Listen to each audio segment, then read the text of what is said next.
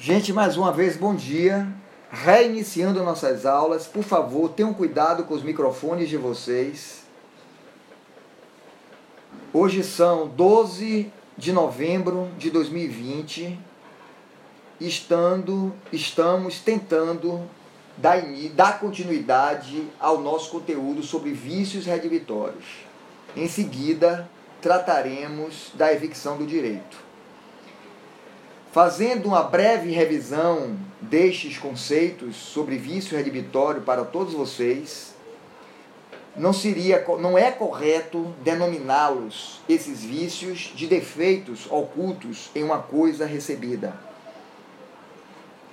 Eu preferia dizer que os vícios redibitórios são imperfeições ou comprometimentos ocultos em coisa recebida em virtude de contrato comutativo que tornam a coisa imprópria ao uso a que se destina ou possam diminuir o seu valor.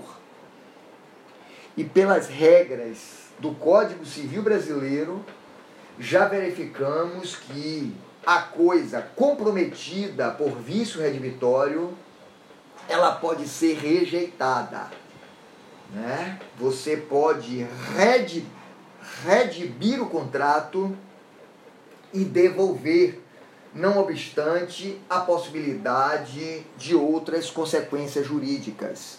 A exemplo do abado próprio, né? abatimento do preço, ou até mesmo, quando você preferir, ou quando o dano for, né, abatimento do preço, quando você preferir, ou é, a busca pelas perdas e danos quando restar demonstrada, demonstrado o prejuízo pela parte, pelo adquirente. Então agora vamos tratar né, dos prazos estabelecidos pelo legislador brasileiro para né, é, é, que recai sobre este direito do adquirente arguir a existência do vício redibitório. O que é que prevê o artigo 445 do Código Civil Brasileiro? O adquirente decai do direito de obter a redibição ou abatimento no preço no prazo de 30 dias 30 dias se a coisa for móvel e de um ano se for imóvel contado da entrega efetiva. Se já estava na posse, o prazo conta-se da alienação, reduzindo-se a metade. Eu me lembro perfeitamente na aula passada que um aluno me perguntou a partir de qual momento iniciava-se a contagem desse prazo. E eu dizia, foi um rapaz, e eu, se não me engano foi Vitor. E eu dizia, respondia para o aluno que o próprio legislador brasileiro estabelece, né, faz menção ao início de contagem de prazo, quando se inicia a contagem desse prazo, né, do recebimento da coisa. É, é uma previsão, inclusive, que não coincide com a previsão do Código de Defesa do Consumidor, a Lei 8078 de 1990, que daqui a pouquinho nós vamos também né, tratar. nós vamos tratar. Deixa eu ligar o microfone de Irleide aqui. É, então, minha gente, é, eu também quero chamar a atenção para vocês, vocês anotem, né? Isso é muito questionado em prova de OAB, nos modelos objetivos, né? Este prazo, ele possui natureza decadencial, certo? Então, nunca é demais lembrar para vocês a distinção entre um, um, prazo decadencial e um prazo prescricional. Né? para aqueles que não estão fazendo revisão do conteúdo programático. Isso é um esclarecimento, é uma conceituação, um domínio de, de, de informação de suma importância para o operador do direito. Estou chamando a atenção de vocês. Esse prazo é de natureza decadencial. Vocês viram estes conceitos, o, Instituto da Prescrição e da Decadência, no segundo semestre, quando vocês estudaram a prescrição e a decadência. Portanto, quando o artigo 445 do Código Civil Brasileiro menciona que o, o, o adquirente decai do direito, ele já está trazendo a natureza do prazo, que é de natureza decadencial. E qual é a diferença quando o prazo é decadencial e o prazo é prescricional? Este prazo decadencial né, atinge o próprio direito fazendo com que você perca o direito, você deixa de ter o direito, atinge o direito do adquirente. O prazo prescricional não. Você conserva o direito, mas você perde o direito à pretensão. O que é pretensão? Né? Você, se o prazo é prescricional, você conserva o direito, mas você não pode mais alegá-lo, né? Em razão do decurso do tempo previsto, fixado em lei. Então aqui não, né? Quando o adquirente recebe um produto é, que está comprometido por um vício redibitório e ele não alega naqueles prazos fixados no artigo 445 do Código Civil, o adquirente, o dono da coisa comprometida, ele não mais poderá fazer. Ele não mais poderá reclamar porque ele não dispõe da, do, não, não mais dispõe do direito. Certo? Então, os prazos para o ajuizamento das ações, e aí vocês podem me perguntar, como é que essas ações se denominam? Eu, particularmente, né, é, me utilizando da doutrina mais moderna, essa aqui é tratada por Carlos Roberto Gonçalves, tratada por Silvio Venosa, ela é, é, é, é esses é, o Rodolfo Pamplona, né, eles denominam essas ações como ações redibitórias. Redibitórias. Se vocês pegarem a doutrina do maior, do maior professor de direito civil do Brasil de todos os tempos, o professor Orlando Gomes, eu estava estudando nesse instante, minha gente. Eu acordei sete horas da manhã para estudar contratos empresariais. Né? Amanhã eu terei aula de contratos empresariais. Eu vou falar sobre franquia e a lei da franquia é uma lei nova, já do governo Jair Bolsonaro. Né? Então, eu preciso ter a atualização de todos os conceitos do contrato de franquia. Então, eu estava me utilizando muito ainda no contrato de franquia, com uma previsão absolutamente nova, né? com a, nem, nem um ano ainda tem que essa lei entrou em vigor, mas eu estava me utilizando dos conceitos de franquia do professor Orlando Gomes, né? baiano, professor catedrático da Universidade Federal da Bahia.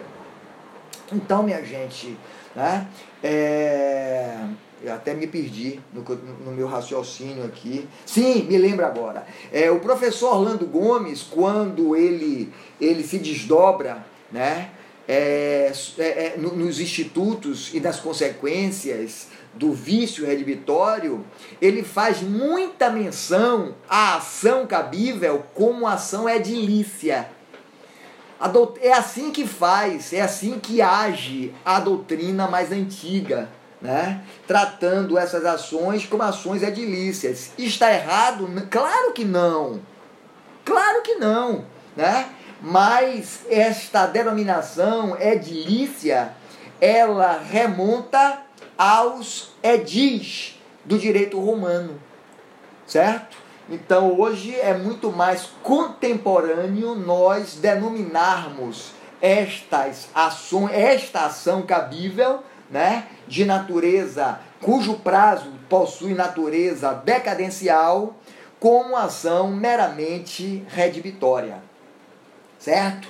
Então, os prazos, repetindo aqui, decadenciais podem ser de serão de 30 dias se relativas a um bem móvel, o que é um bem móvel, né? Um animal.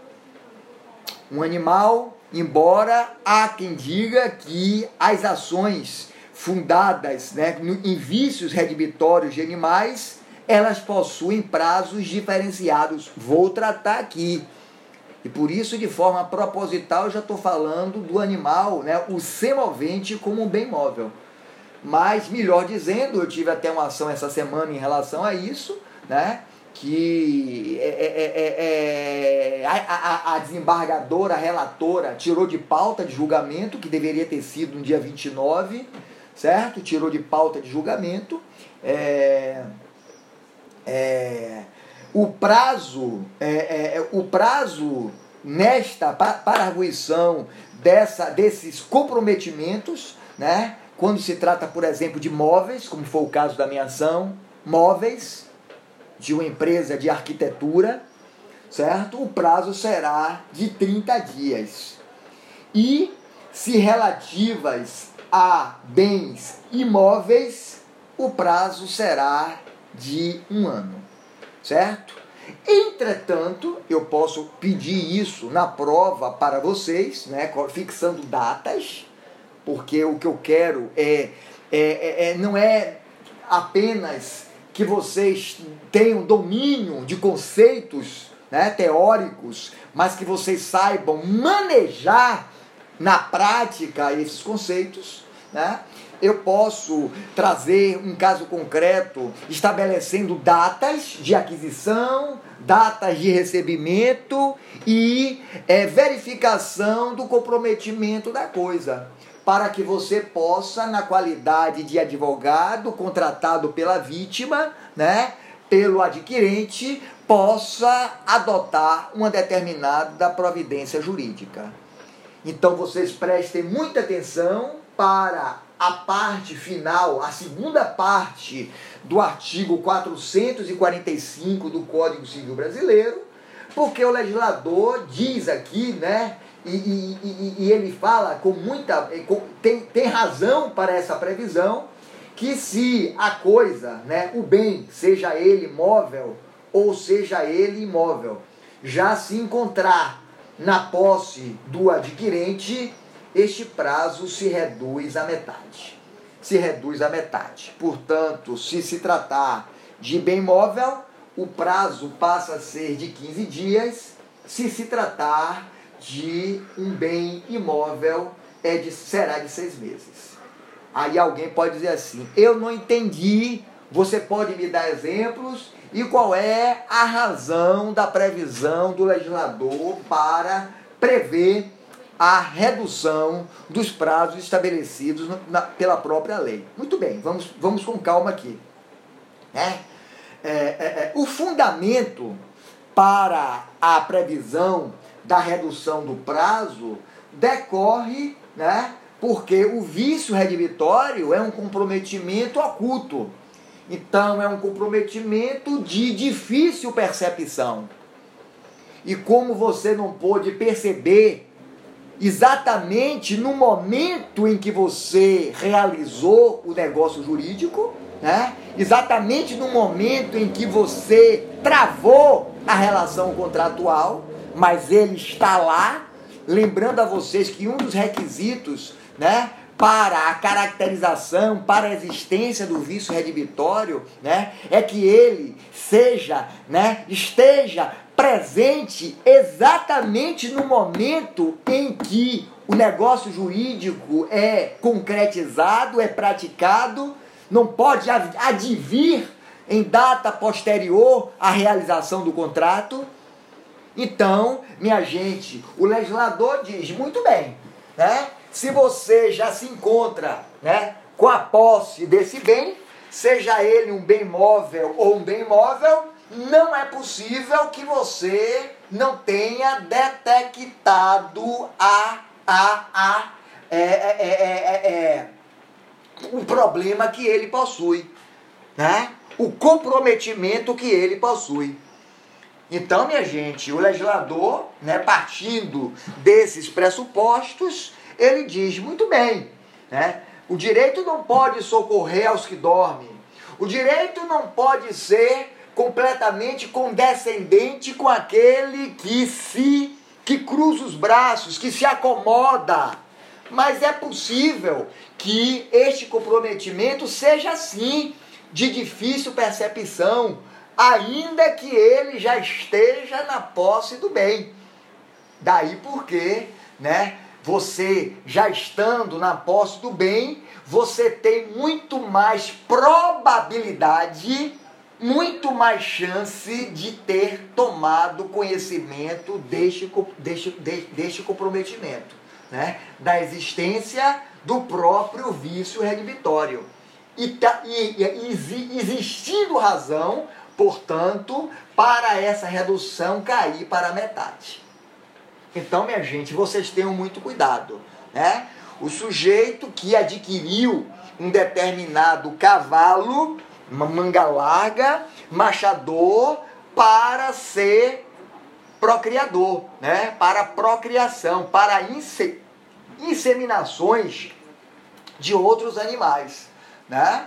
O cavalo somente eh, se destinará para cobrir éguas, para cobrir éguas. Então você compra o cavalo, o cavalo é um bem móvel, certo? E é, pela é, é, é dogmática do artigo 445 é, do Código Civil Brasileiro, sendo ele um bem móvel, né? Ele tem o prazo, o, o adquirente ele tem um prazo de 30 dias para alegação do vício redivitório. Eu vou chegar lá, calma um pouquinho, certo? Então ele recebendo no dia 30 de novembro, este prazo né, passa a contar do dia, não sei se é novembro, outubro era 31, outubro é 31, passa a contar de 31, 15 dias quando se extingue, é, é, é 30 dias quando se extingue né, até ele ter o mês de novembro todo para alegar o comprometimento desse vício redivitório. Se o animal já se encontrava né, na posse do adquirente, né, então imagine que o adquirente fosse o seu, né, o seu veterinário, que cuidava do animal, tratava do animal, tinha ele sob sua posse, sob sua guarda, este prazo se reduz à metade se o veterinário né, tiver adquirido o animal. É o que dispõe o artigo 445 de forma é, é, é, fria. Entretanto, minha gente, observem, observem vocês que a jurisprudência dos tribunais brasileiros vem aplicando né, duas exceções à regra de que os referidos prazos contam-se da tradição. Certo? Então aqui agora eu estou inclusive, inclusive lembrem, né, da pergunta, se não me engano, de Vinícius na aula passada, né? Então a jurisprudência, os tribunais brasileiros, eles estabelecem é, distinções né, exceções quando se tratar de, de, de animais e de máquinas sujeitas à experimentação. Tá bom? Animais ou máquinas sujeitas à experimentação. A jurisprudência vem entendido né, que quando se tratar de, de, dessas máquinas ou nas vendas de animais, certo? É, na, no caso da máquina, por exemplo, né, a, a máquina entregue para experimentação, portanto, é sujeita a ajustes técnicos, o prazo, que continua sendo decadencial, conta-se do seu perfeito funcionamento. Então, até né, que ela se insta, que seja instalada e colocada à disposição do adquirente em perfeitas condições de utilização e funcionamento, né? ela sendo efetivamente entregue, né? o adquirente dando, né? constatando que recebeu ela montada, funcionando e né? atingindo seu objetivo, daquela declaração, né? daquela data, inicia-se o prazo para alegação do vício redibitório. No caso do animal, minha gente, os tribunais brasileiros, eles vêm entendendo que este prazo para alegação, né, de sintomas de doença, como a infertilização, por exemplo, né, eles passam, né, eles é, é, é, é, o, prazo máximo é de 180 dias e não apenas de 30 dias, embora os animais sejam considerados, são bens móveis, os semoventes são bens móveis. Né? Então, se eu colocar uma questão de prova, observem os entendimentos jurisprudenciais. Uma coisa que eu tenho, vou repetir, uma coisa que eu tenho exigido de vocês, né? Eu tenho avaliado vocês, com inclusive com plus, é quando esta prova, esta resposta, ela vem acompanhada de um entendimento doutrinário, né, e de entendimentos majoritários, aqueles entendimentos, aquelas decisões né, que vêm é, é, é sendo pacificadas pelos tribunais brasileiros. Tá? Então está aqui, minha gente, é inequívoco que o artigo 445 do Código Civil Brasileiro né, argue os prazos de natureza decadencial, 30 dias para bens móveis, um ano para bens imóveis contados da data da tradição. Entretanto, a doutrina a, jurisprudência tem pacificado e a doutrina aceitado, explicando que é razoável o entendimento do tribunal nessas duas exceções aplicadas, né? que em se tratando de aquisição de máquinas sujeitas à experimentação, o prazo inicia-se quando o adquirente tem aquela o, o equipamento montado a data em que o equipamento lhe é entregue apto em perfeitas condições de uso e funcionamento, né? Então é do recebimento, né, da constatação do pleno fun funcionamento que se inicia aquele prazo. Qual é o prazo?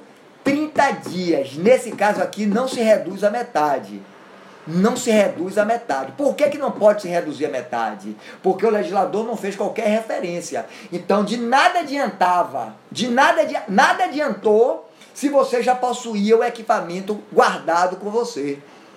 Né? O que interessa nessa situação específica né, da máquina é que ela esteja montada.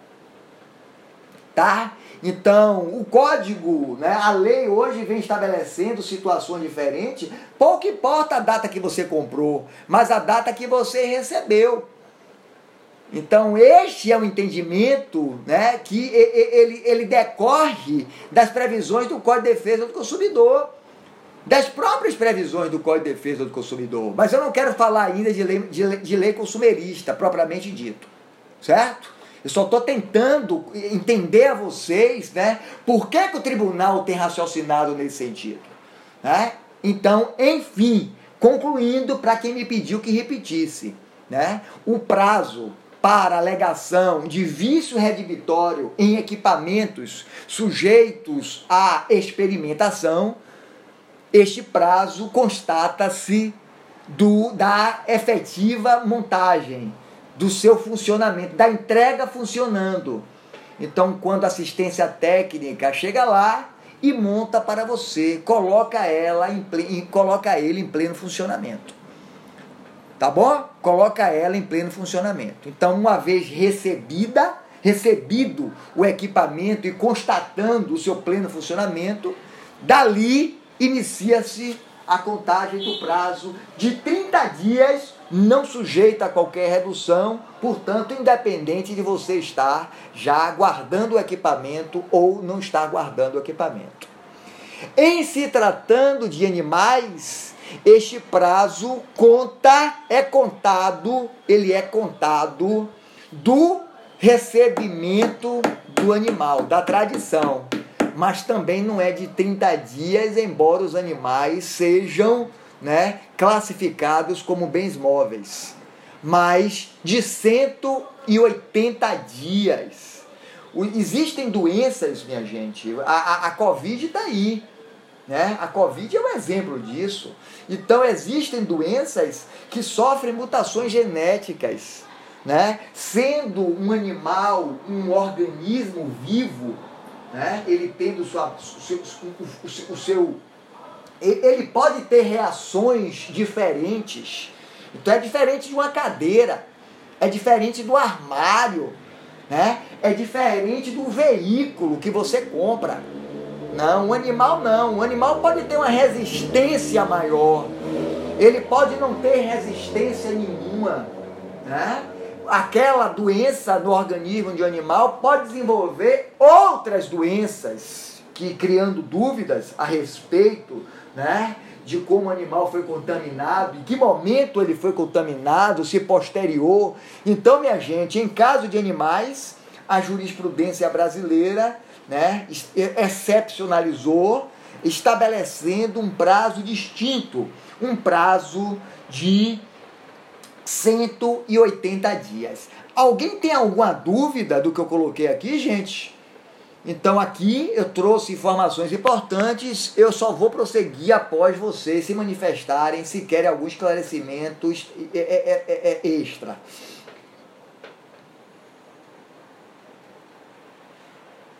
Não tem, né? Diga, Vinícius. Por, por, pois não, Vinícius. Foi você que havia me perguntado na aula passada sobre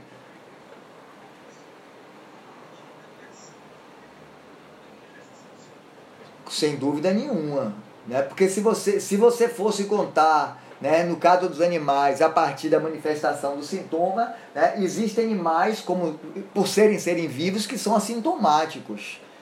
Né? que nunca vão apresentar sinais, embora comprometidos. Então eles podem, e, e no caso de animal, na maioria das vezes, né, o que é que, o que, é que, o que, é que causa o comprometimento né, de, de, de, de, de, de saúde de um animal? Leva ao seu abatimento. Você não pode comprometer o resto do rebanho. Então você abate o animal. O que, o que é que acontece com o cavalo, né, o cavalo de corrida que tem a pata quebrada? Você não vai ficar com um cavalo manco. Então você sacrifica o animal. Perfeito, Vinícius?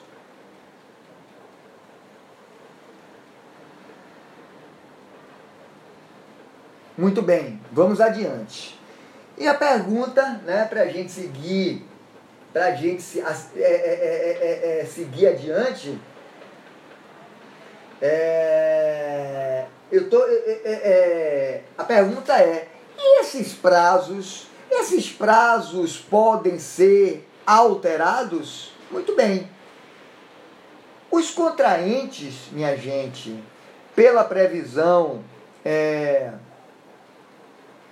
pela previsão do artigo 446 do Código Civil Brasileiro, eles podem ampliar convencionalmente o referido prazo né, estabelecido pela lei preste atenção também ao que, ao que eu acabei de falar para vocês. Né?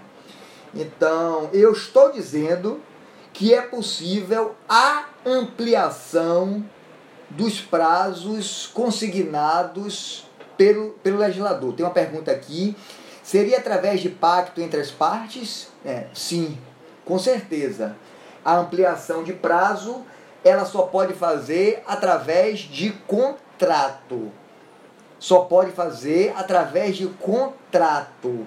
Agora, eu quero chamar a atenção de, de todos vocês para uma é, é, é, informação né, importante. Esses pactos que alteram os prazos fixados pelo legislador não podem configurar diminuição de prazo consignado pelo legislador. Então, os contratos podem apenas ampliar os prazos que já existem. Não pode reduzir a existência dos prazos legais. Alguma dúvida do que eu falei?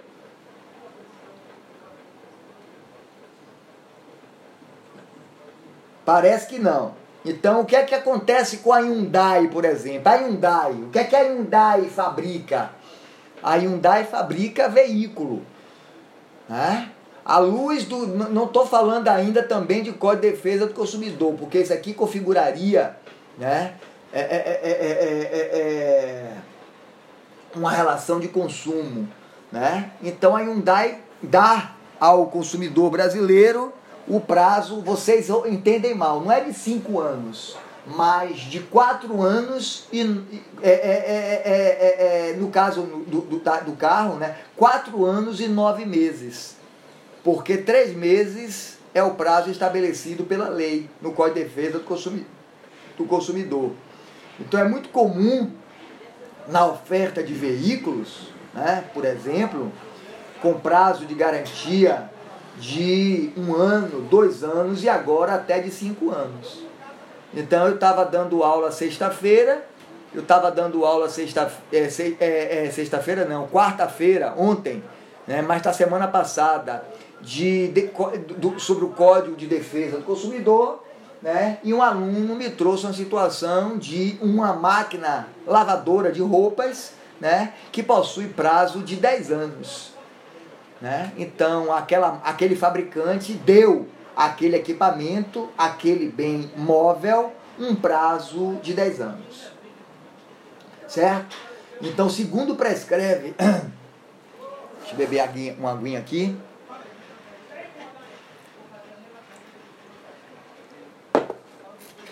Segundo prescreve o artigo né, 446 do Código Civil Brasileiro, não correrão os prazos do artigo 445 na constância de cláusulas de garantia. Vocês sabem o que é cláusula de garantia? Cláusula de garantias, eu não sei quem foi que me perguntou aqui agora. Cláusulas de garantias são o que são cláusulas? Cláusulas são estipulações previstas onde? Em pactos, em contratos. Né?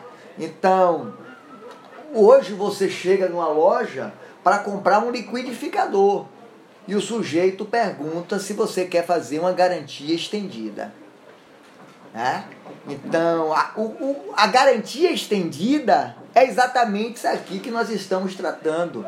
A garantia estendida é aquela, né, é, é aquele prazo excepcional, adicional, contratado pelo adquirente para o pleno funcionamento de um determinado bem, seja um bem móvel, seja um bem imóvel.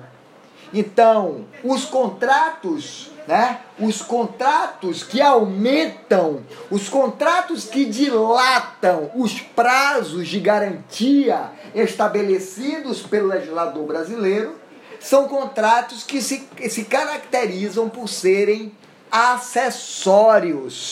Ou seja, eles só existem porque se encontram na dependência de um contrato principal.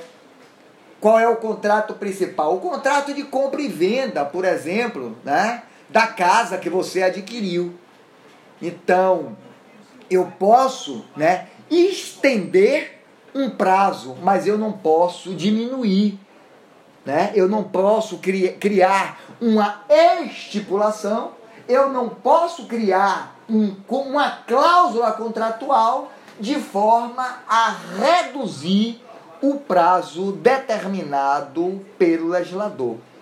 E mais uma vez eu vou dizer, esta cláusula de garantia é uma cláusula que é complementar da garantia obrigatória. Garantia obrigatória é aquela que é determinada pela lei. E você sabe que muita gente não sabe contar o prazo quando ocorre a garantia estendida. Né? Quando você compra um determinado produto, quando você compra um determinado bem, vocês já estão aqui verificando da explicação que eu estou dando para vocês agora, que em síntese haverá uma acumulação de prazos. A lei estabelece um prazo e você ainda está contratando um prazo adicional. Qual é o prazo que corre primeiro? O prazo estabelecido pela lei ou o prazo que você contratou? Gente, toda prova de OAB faz essa pergunta. Vocês sabem disso? E fazem essa pergunta relacionadas à Lei 8078 de 1990. E não em relação aos contratos em geral. Mas lá e cá a regra se aplica da mesma forma. Primeiro, né? Primeiro flui, né? Corre o prazo contratado, o prazo convencionado, né, de garantia convencional, e após o decurso, né, o exaurimento deste prazo adicional, do prazo convencional contratado, né, passa-se a contar o prazo estabelecido pela lei. Né? Que em se tratando de, de bem móvel, né, se esgota em 30 dias seguintes ao descobrimento, né, à, à verificação do seu comprometimento. O que é que isso importa dizer? Mesmo que haja né, é, um prazo para garantia, o adquirente sempre será obrigado a reclamar da imperfeição, do comprometimento nos 30 dias seguintes à identificação do comprometimento, sob pena de decadência do direito. Tá tranquilo para vocês, né, gente? Eu acredito que ficou tranquilo para vocês. Posso seguir?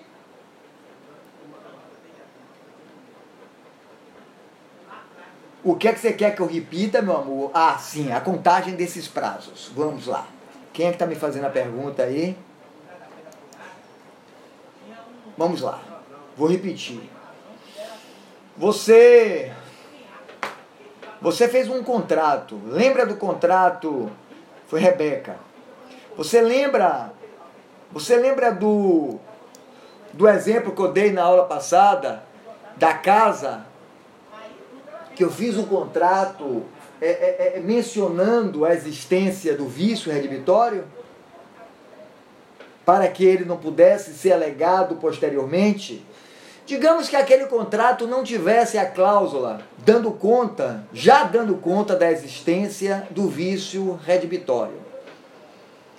Em se tratando de bem imóvel, o prazo estabelecido pelo legislador é de quanto tempo? É de quanto tempo? Abra o microfone para a gente conversar. É de quanto tempo, minha gente? Não! Em se tratando de bem imóvel, o prazo não é de 30 dias, é de um ano. Tá vendo o erro aí, gente? Um ano, gente. Um ano. Ô, gente. Estão comendo bola? Pelo amor de Deus. Pelo amor de Deus, 445, um ano. Certo? Um ano. Pois é. Então, seria possível eu, no próprio contrato de compra e venda, né, criar uma cláusula acessória estabelecendo a responsabilidade civil por um prazo maior? Sim. Sim. Eu posso dar uma garantia de dois anos. Agora aí eu vou fazer, eu, eu já estou. Qual é o prazo que corre primeiro? É o prazo que eu dei e depois o prazo estabelecido pelo legislador. Quando eu estou aqui tentando responder a Rebeca, certo?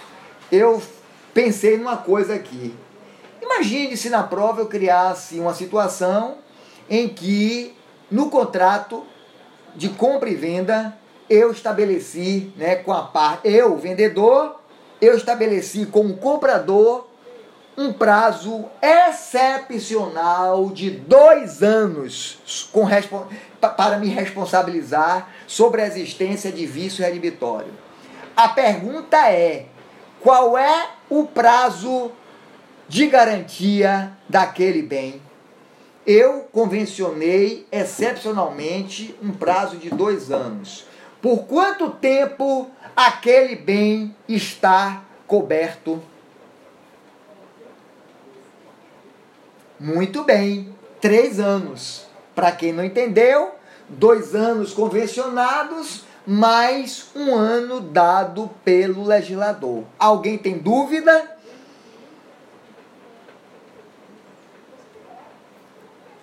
Alguém tem dúvida? Alguém não entendeu? Gente que não entendeu, não tem negócio de vergonha, não. Eu não entendi. Eu não entendi. Vamos falar do Código de Defesa do Consumidor. Vamos falar do Código de Defesa do Consumidor. Voltar a falar do Código de Defesa do Consumidor.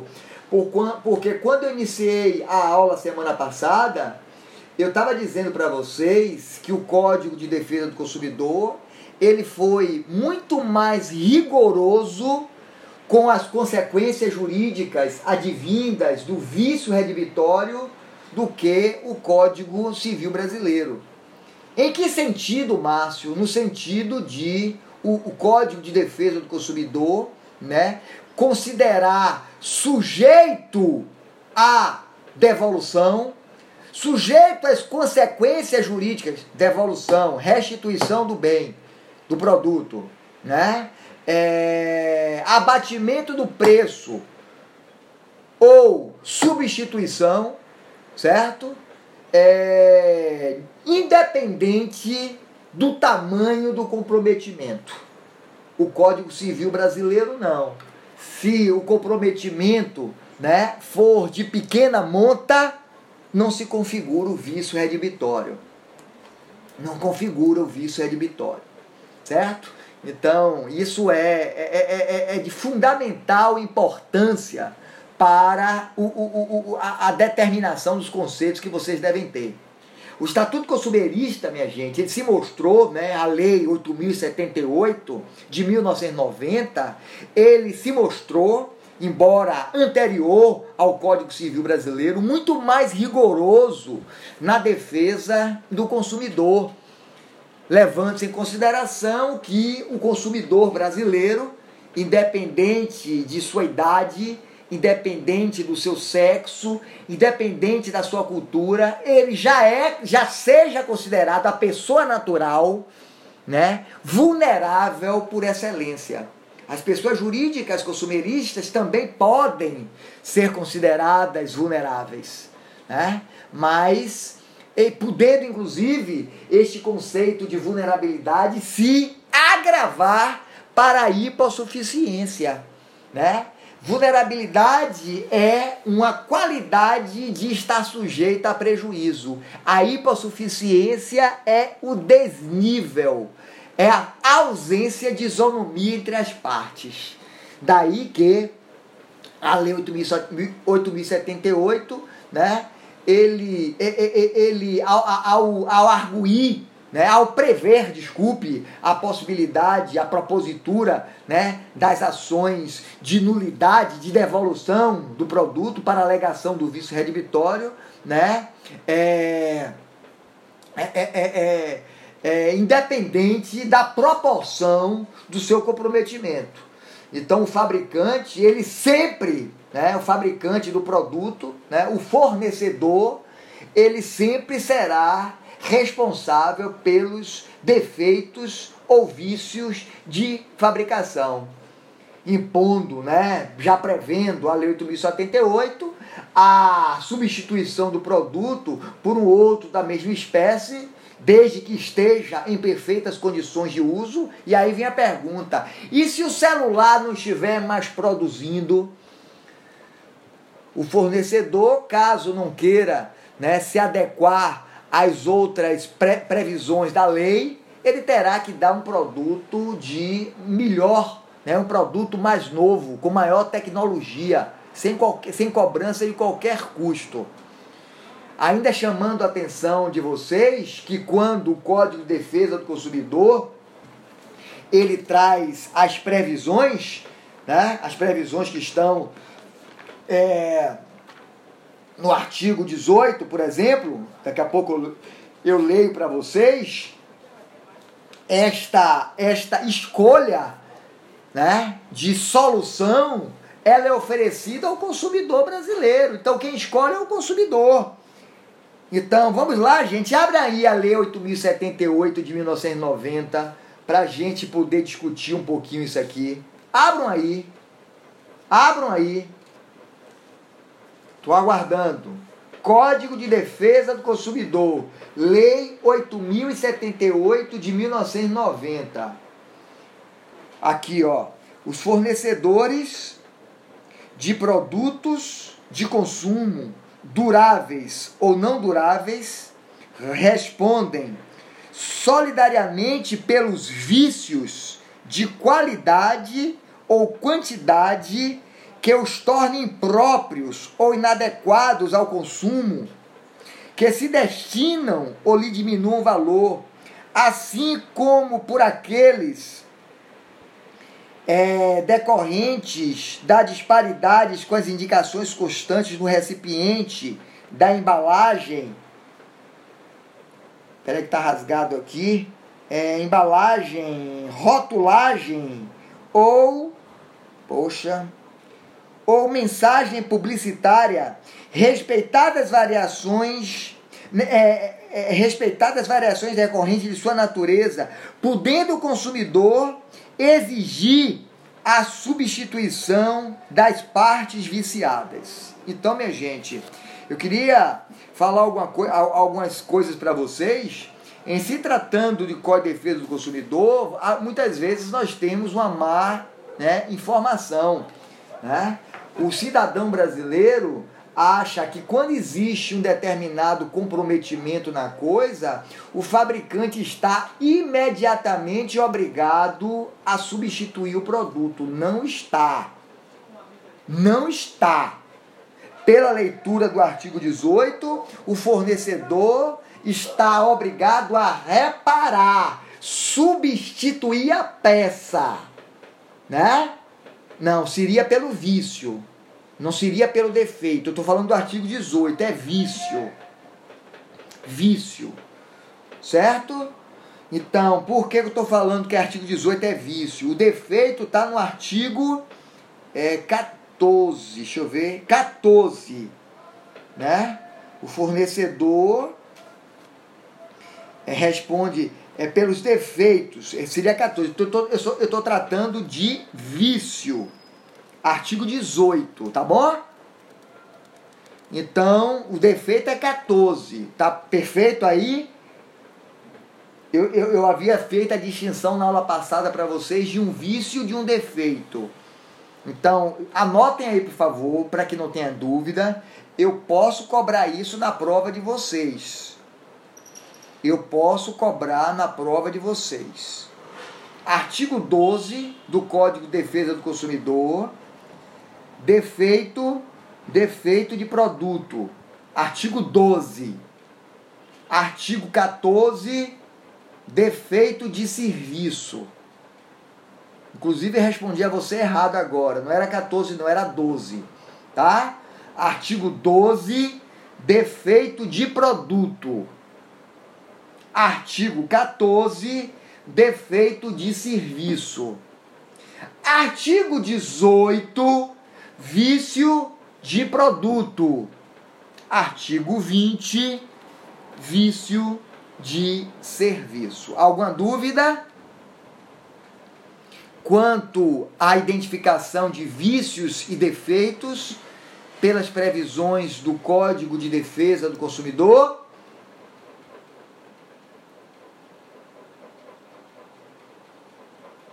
Vamos seguir adiante. Vamos voltar para o artigo 18. Vamos voltar para o artigo 18. Verificando um vício de um produto, o Código de Defesa do Consumidor não se importa pela proporção do vício, seja qual for a extensão desse comprometimento, o Código de Defesa do Consumidor prevê a responsabilidade. Entretanto, minha gente, esta responsabilidade não, é, não implica na imediata, na imediata substituição como nós imaginamos, né? O fornecedor, ele tem um prazo de 30 dias para solucionar o problema, para solucionar o vício, para lhe entregar o produto em perfeitas condições de uso e gozo. Se ele não fizer no prazo de 30 dias, conforme previsão do parágrafo 1 do artigo 18, caberá unicamente ao consumidor, essa escolha não é do fornecedor, cabe ao consumidor brasileiro exigir quaisquer das três situações previstas nos incisos 1, 2 e 3 respectivamente, do Código de Defesa do Consumidor. Quais são as situações? Primeira, substituição do produto por outra, por outro da mesma espécie. Então vai lá, o seu celular está aquecendo. O seu celular se encontra com a bateria não dando a autonomia que ela indica no manual de instrução, no termo de garantia. Então, substituição do produto por outro da mesma espécie, em perfeitas condições de uso e gozo. Não há mais o produto. Não há mais o produto. Ele, ele, ele pode substituir por um de qualidade melhor Pode, se isso for sugerido pelo fornecedor, você não precisa pagar a diferença.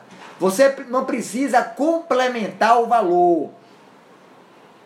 A não ser que ele restitua o valor da quantia que você pagou e esta quantia paga esteja monetariamente atualizada.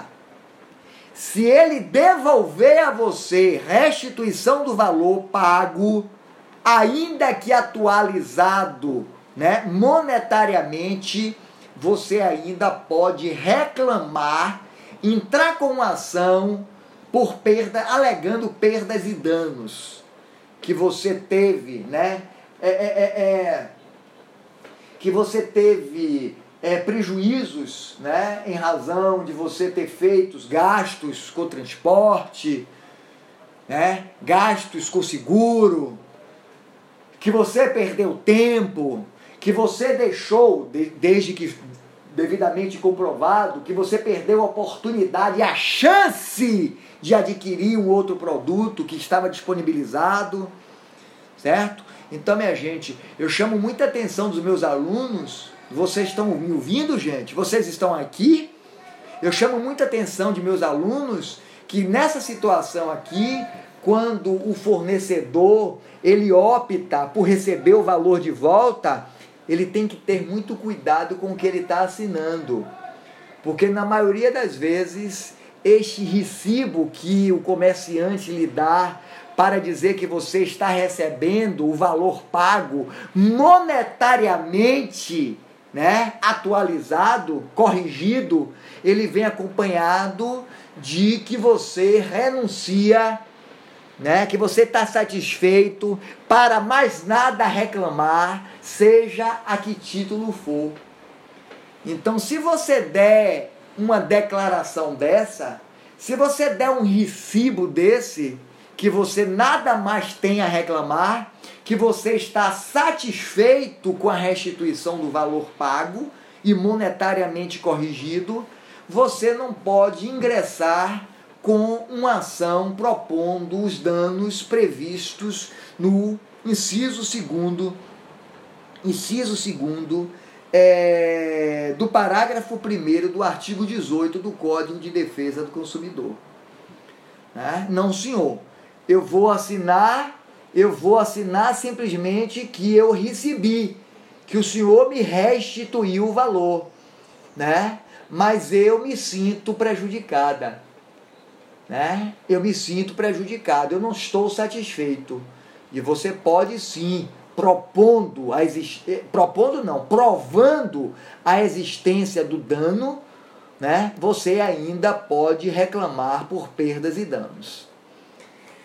Terceira previsão do Código de Defesa do Consumidor: abatimento do preço, né? Então existem situações em que você prefere, né? É uma opção sua do consumidor e só você cabe fazer este juízo de valor, esta escolha, optando por ficar com o produto avariado, né? Avariado, mas em razão, né, do prejuízo sofrido, o fornecedor deve fazer um abatimento sobre aquele produto, certo? Sobre aquele produto.